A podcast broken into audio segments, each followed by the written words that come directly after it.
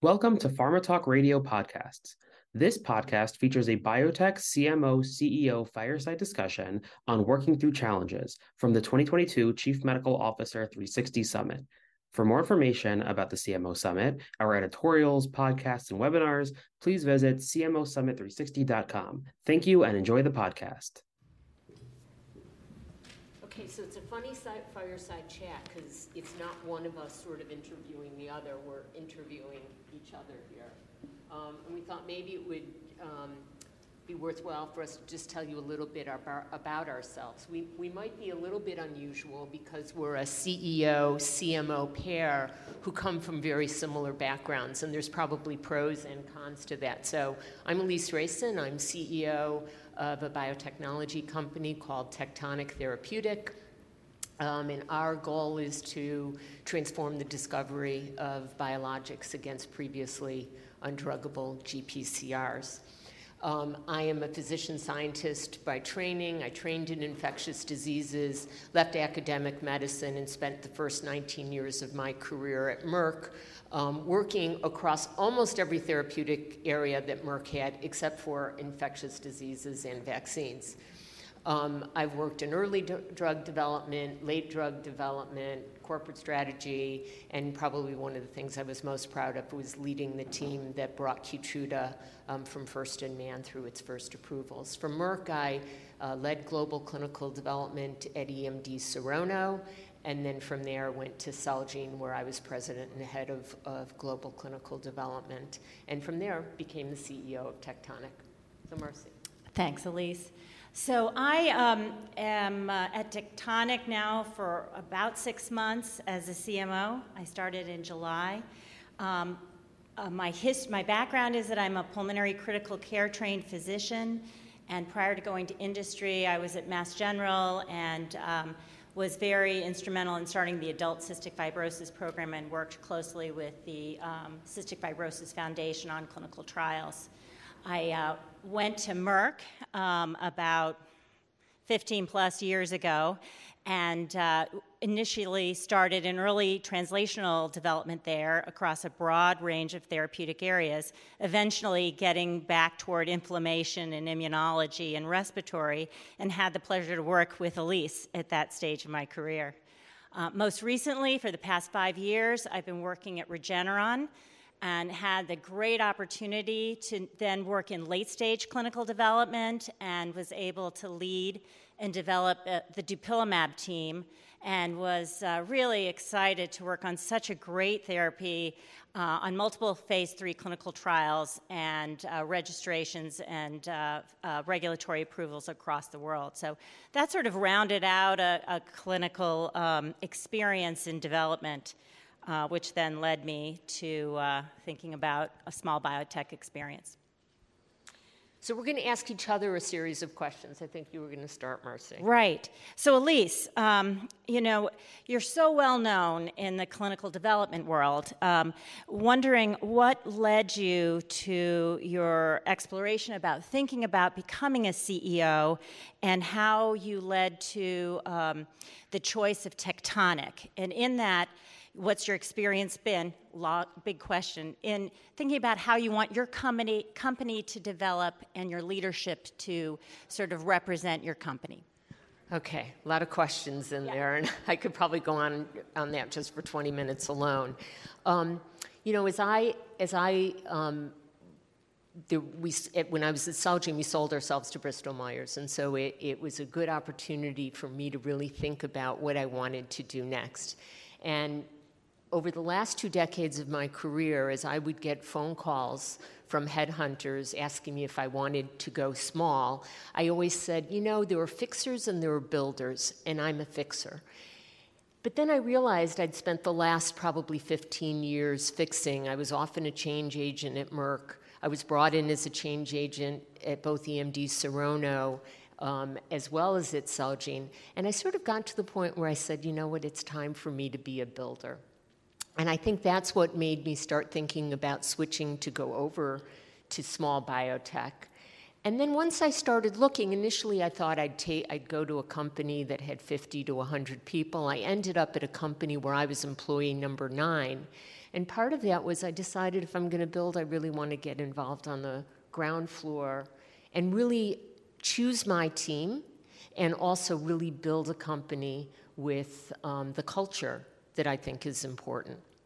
So that's sort of how I got thinking about going small and um, becoming a C E O, and doing that over a C M O because I wanted to take to learn new things and um, maybe spend a little bit more time on the business part of it, even though I really love the science part.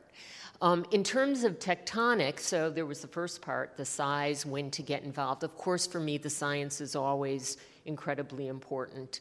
Um, and what I saw at Tectonic were two challenges. One, we were the ability to build a platform that could go um, up against previously undruggable G P C Rs, that because G P C Rs are so ubiquitous and the number of choices of, there are literally hundreds of undruggable G P C Rs out there. And so there was the challenge of building the platform, but I knew also that one of the critical things was choosing the targets and the indications, and I liked that as a challenge. And then the last people, the last piece with the people, who were the founders, the scientific founders of the company, who were the investors, who was who was the board. Um, and we had great scientific founders, Tim Springer, who's a professor at Harvard and a serial entrepreneur, along with Andrew Cruz, who's sort of a wonder kind in the G P C R field. And Tim's very unique in that he was not only the scientific founder, but also the biggest investor. Some of you may have read about Tim, his five million dollars investment, uh, founding investment in Moderna made him a billionaire, and all he wants to do with his money is invest it in new companies.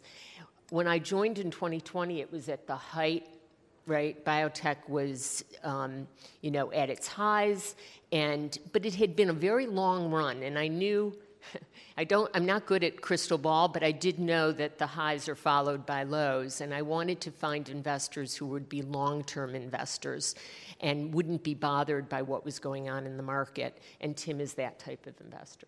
So it gives you a little bit there. Building a leadership team, I, I was very fortunate to have hired, and we'll, we'll get into hiring Marcy in a little bit, but really people with a lot, deep, deep expertise, you know, on the discovery side who had done lots of I N Ds. I looked for people who had experience agro- across a lar- large um, number of therapeutic areas because G P C Rs was going to lend itself to going into a wide variety of therapeutic areas. You have that experience. I have that experience. My head of discovery um, also has that experience. So um, I'll turn to you, Marcy. What led you to consider going small as a C M O and also to Tectonic? Wow. So as many of you in the audience who are C M Os, you've gone through this um, decision, and um, and probably we all have kind of similar sort of decision-making um, thoughts. Um, you know, I was really, I love drug development. I was, you know, an academic for several years, and I looked at people in um, biotech, and they seemed generally happy and generally excited about what they were doing. And um, I'm someone who loves to actually make a difference um, and be able to see that difference. And drug development was a perfect area for me. I had great training at Merck, and then I had the fortune to really be exposed to amazing people at Regeneron and expand that experience. Um, and, and could have continued there, could have do- gone on to other areas in other companies.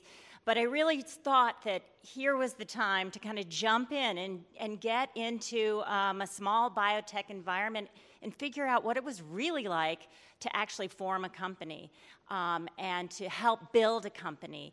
And I thought I could leverage the C M O experiences to do that. And again, like most of you in the room, you know what fantastic science is going on in Cambridge and in Boston, and how many opportunities come over our desks every day, probably still do to all of you. Um, and so really, I wanted to find a place where I could really make a commitment and really help build that company. And so, of course, you know, you look at, you know, what's the underlying science? What's the board look like? How much support does the board seem to have for their C E O?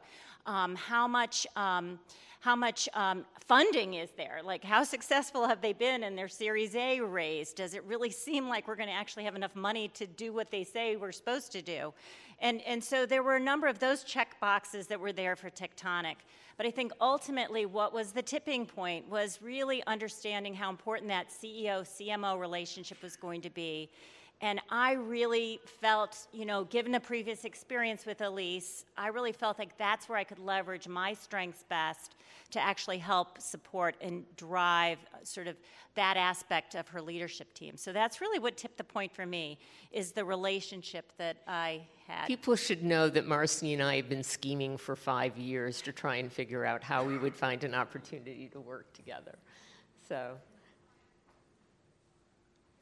Oh, now I get to ask you a question, Alise. Sorry. Okay, so um, given that we have um, such a similar background, and I think this was one of the questions that the um, organizers had for us, so we thought we'd hit it right on.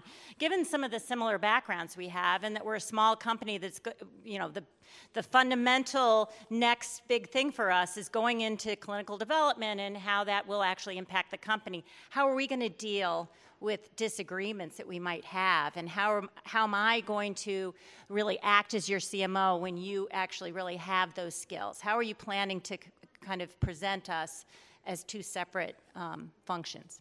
Well, I think we've already tried to do it both, you know, with the board and within the company. I do my best to let you be the C M O. Well, I focus on other things. Obviously, I do a lot of, I spend a lot of time with the board. I have to spend a lot of time thinking about how we're going to raise money, what the future is going to look like. But I really rely on you, and I, I try to. I probably don't always get it right, um, to say, okay, what's the unmet need, Marcy? Really, really define what the unmet need is. What would the clinical development plan look like for this? Marcy, you think about how you want to build the organization. What are you going to bring in through consultants? What are you going to bring in through that? And I really consider all of that your job. And when we have board meetings, I usually spend, you know, fifteen or twenty minutes alone with the board, where I sort of give my summary of what we're going to be discussing. But I'm not the one getting up. I, I really let my people do the presentations during the, during the board meetings, and you play your role as the C M O. I think one place where I get nervous that we come from civil, similar backgrounds is we both love clinical development. And I think we're both anxious to be in the clinic. And as we start thinking about choosing our first D C candidate, I keep pushing that we're both objective, and let's make the right decision and not be influenced by the fact that we're anxious to get in the clinic. And I see that as probably one of the biggest places we've got to look for uh, a potential bi- blind spot for us. Okay, so how are we going to handle disagreements that we may have in clinical development, um, giving our overlapping expertise? Um, so I'd be curious, and you know, if we have time, to hear how, how some of the C M Os in the audience have actually handled disagreements with their C E Os or their leadership team about going forward with sort of certain critical clinical development issues. But you know, you and I have discussed this in the past on how, how to deal with disagreements that it sometimes can get rather heated with people that have common objectives in mind and, and common, you know, respect for one another. And um, I think with any of disagreements like that, it often comes to what are the underlying assumptions that may be misaligned, and really having the presence to really, and the confidence and trust in a relationship to bring out those assumptions, to give them proper airing. Uh, the previous C E O, my previous C E O, the current C E O at Regeneron always said that um, minds like parachutes work better when they're open. And um, it's easier to be open-minded about another person's point of view when there's a deep trust and respect. And I think that's one of the things that I look forward to when there are difficult times, to really leaning on that. And then also both of us understanding that external inputs are very important in molding decisions, and that I don't think either one of us would have trouble reaching out for external inputs when we can't resolve an issue, because really ultimately the best decisions typically come when there is a collaboration um, and a consensus at the end of, of how to resolve something. I think that's another thing that we're conscious of. We both did our early training at Merck. Merck has a very specific way of training you to think. Are, are, is the way we th- think about things too similar? And I think in that respect, we've talked about the fact that we're going to want to try and get outside people to come in to make sure we're not missing something um, there. But the trust piece is just so important. I hired Marcy because I think she's a better drug developer than I am. So I rely on her, and when she doesn't agree with me, I listen. Um. Well, thank you, Alise. Uh, you know, so now's your chance to sort of say, you know, you hired me about six months ago here at, Teco- at Teconic, uh, Tectonic, excuse me. Um, you know, what's the appropriate time to hire a C M O in a company, and what do you think n- so, about your decision? This question's come up in a lot of C E O forums that I uh, that I've had. When do you need to hire Um, a C M O, and, and usually traditionally people think, oh, about a year before you go into the clinic. Um, I actually, what we found with Marcy is actually in many ways the sooner the better. So was I actively looking for a, a C M O? No, I was not. We were well over a year before we were going to cl- be in the clinic. Probably actually in, in retrospect, it'll end up being two years before. But my board had also said to me, it's really hard to hire and find great C M Os. So as soon as you find that perfect person, just go ahead. And I knew Marcy was looking, so the timing was right. I was actually quite nervous that I was going to bring her in and she was going to be bored, and there wasn't going to be enough to do. And I think had we been a single asset company, that probably would have been the, the case. But because we're a platform company and we're constantly considering what our next targets could should be, and we're also trying to figure out, you know, how many can we afford to take in the clinic, what's the timelines, I think I've actually, you're going to have to respond to this, I've kept you pretty busy, maybe more busy than either one of us thought, and it's been actually invaluable having Marcy there really to help us right on, before we actually even choose a target, to make sure we, re- we really understand, before we even dis- start our discovery efforts, what it's going to take us um, at the other end. And I wouldn't have had the time to do that as the C E O. No, it's actually been fun for me. I did wonder about that a bit, but it got me back to the science, got me back to understanding, you know, the challenges of discovery. Um, and then allowed me to apply some of my, my experiences working closely with the scientists. So for me, it has actually been a really fun and... and uh... We've only got a few seconds left, a few minutes left. I want to open it up if there are any questions. Hi, I have a question. Thanks so much for sharing um, the C E O C M O relationship. You talk a lot about trust, about role clarity, governance, and decision-making, which I think are really important success factors to a successful relationship. Can you talk a little bit more about your day-to-day with your teams and what you think makes your C E O C M O relationship so successful? Oh, gosh. What makes our day-to-day? Outside of board. I, I am curious about both, but sure. I think it's, I mean, it's helpful. For me, um, you know, what... I really work closely with the people in, at Tectonic about the ideas of what should we work on. So I'm really kind of getting embedded in some of the initial um, ideas of what should be our next targets and why. And I'm really kind of really deep into that area. Um, and so we we try to kind of inform Alise, but we I think in our day-to-day experience, uh, you know, Alise, you're you're busy thinking about the company in a broader way. I think I don't, you know. I, I really I try. Sometimes it's hard. I always say, okay, you guys take the first crack at it, then come to me and we can, we can talk about that. And when you're small, actually, sometimes I would have the time to go to all of those initial meetings. But I also want to, I, I hired really good people, and I want to make sure that they think I'm giving them the space to do their jobs. Um, and I think, and if not, for them to come to me and say, I've got it. Marcy will come in my office and say, I know what you need. I've got it. Let me do it. And and I try and step back and let her do it. And it's that trust factor, too, that she feels she can come say that to me that I think allows us to be successful. This is great. This is great, Alise. And uh, Marcy, thank you so much uh, for sharing your thoughts of how you interact as M D C R.